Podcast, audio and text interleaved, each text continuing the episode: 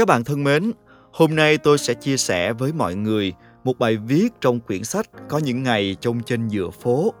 Một câu chuyện mà tôi đặt tên là Bồ câu không đưa thư. Hồi nhỏ trong xóm, tôi có một người bạn thân. Đó là chị Lam. Chị Lam hình như hơn tôi chừng 6-7 tuổi gì đó.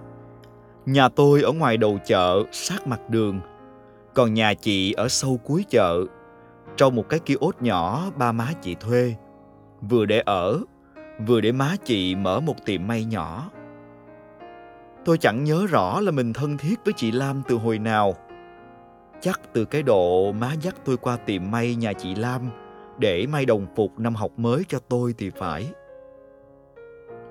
So với mấy chị trạc tuổi trong xóm, nhìn chị Lam nhỏ người lắm dáng đi của chị lúc nào cũng khép nép, rụt rè.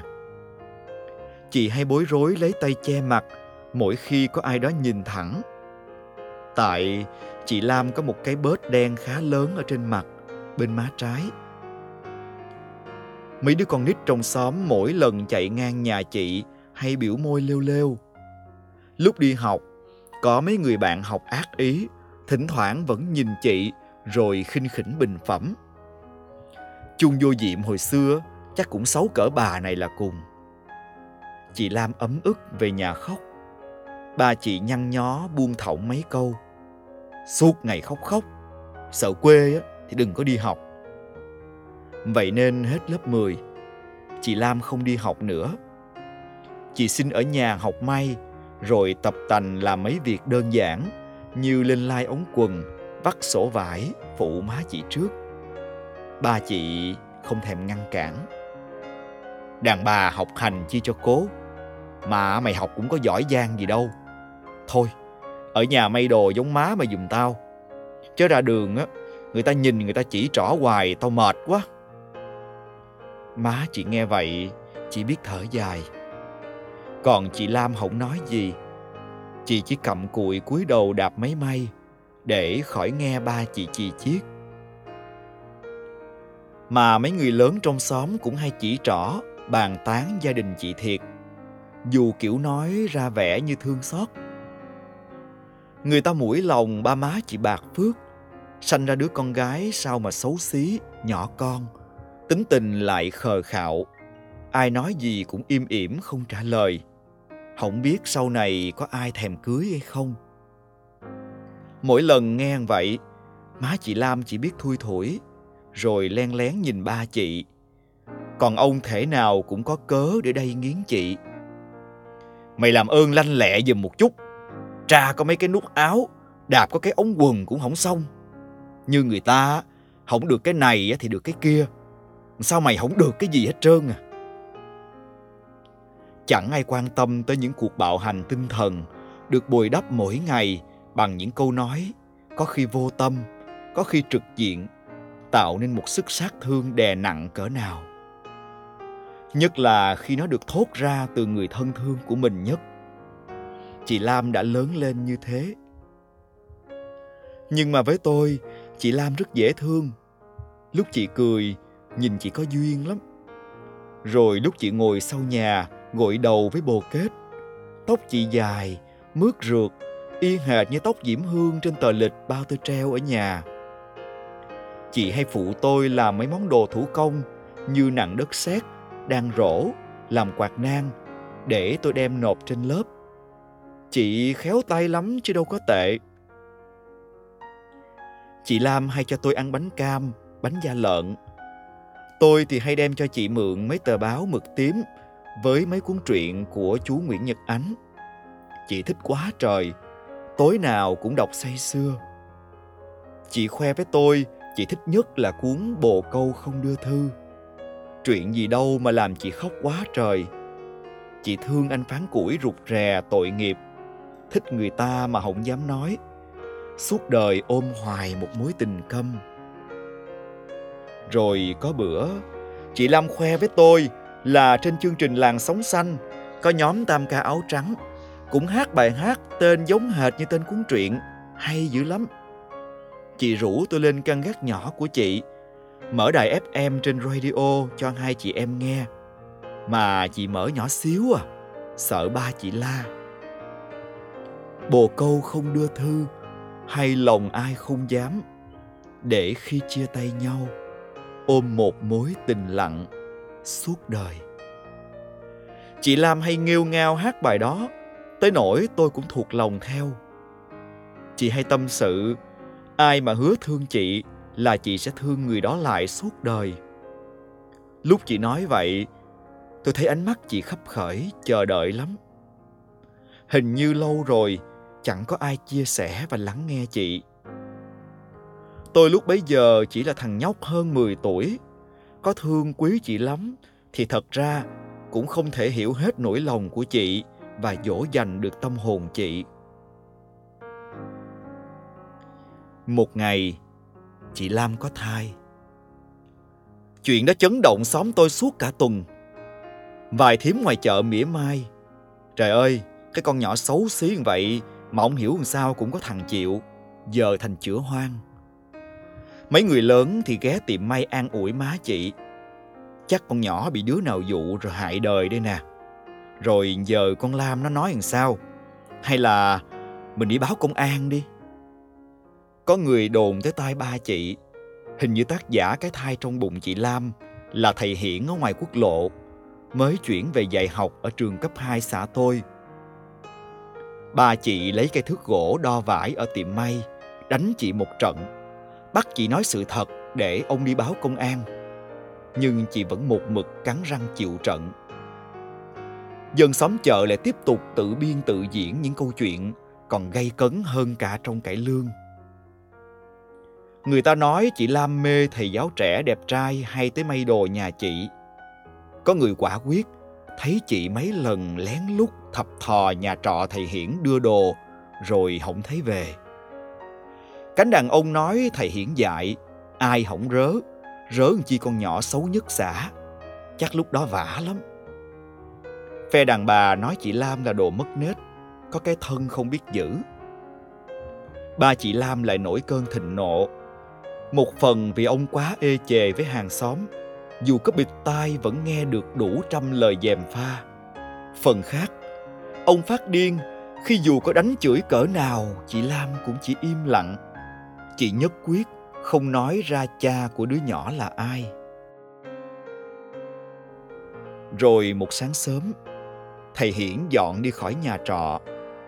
Không ai biết thầy đi lúc nào. Nghe nói về lại Sài Gòn, Vậy là thiên hạ chắc mẩm có người quất ngựa truy phong. Giờ có muốn tới bắt anh ta chịu trách nhiệm cũng không được. Chị Lam cố thủ trên gác suốt cả tuần liền khi ba chị bắt phải phá thai.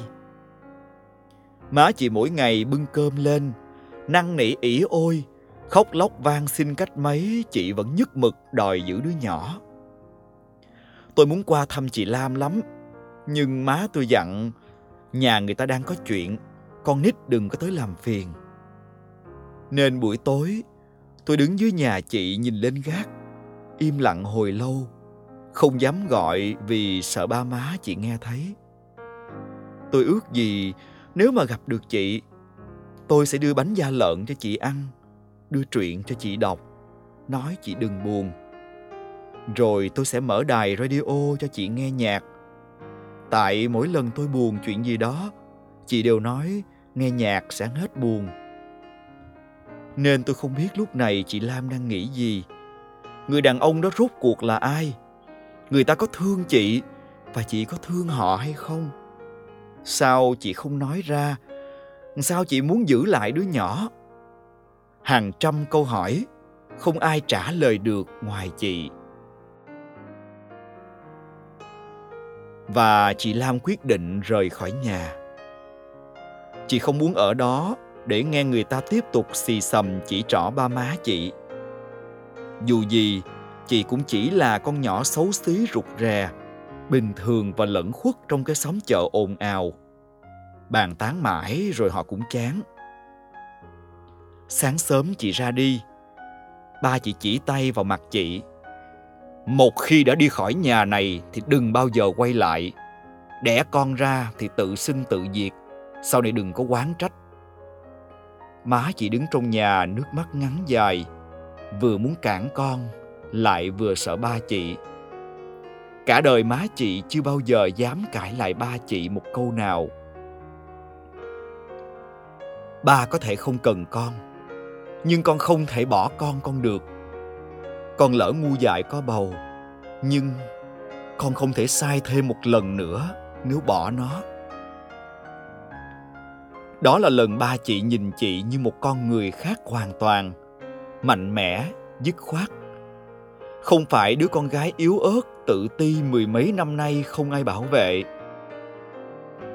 Giờ chị tự bảo vệ mình và che chở thêm một mầm sống trong bụng chị.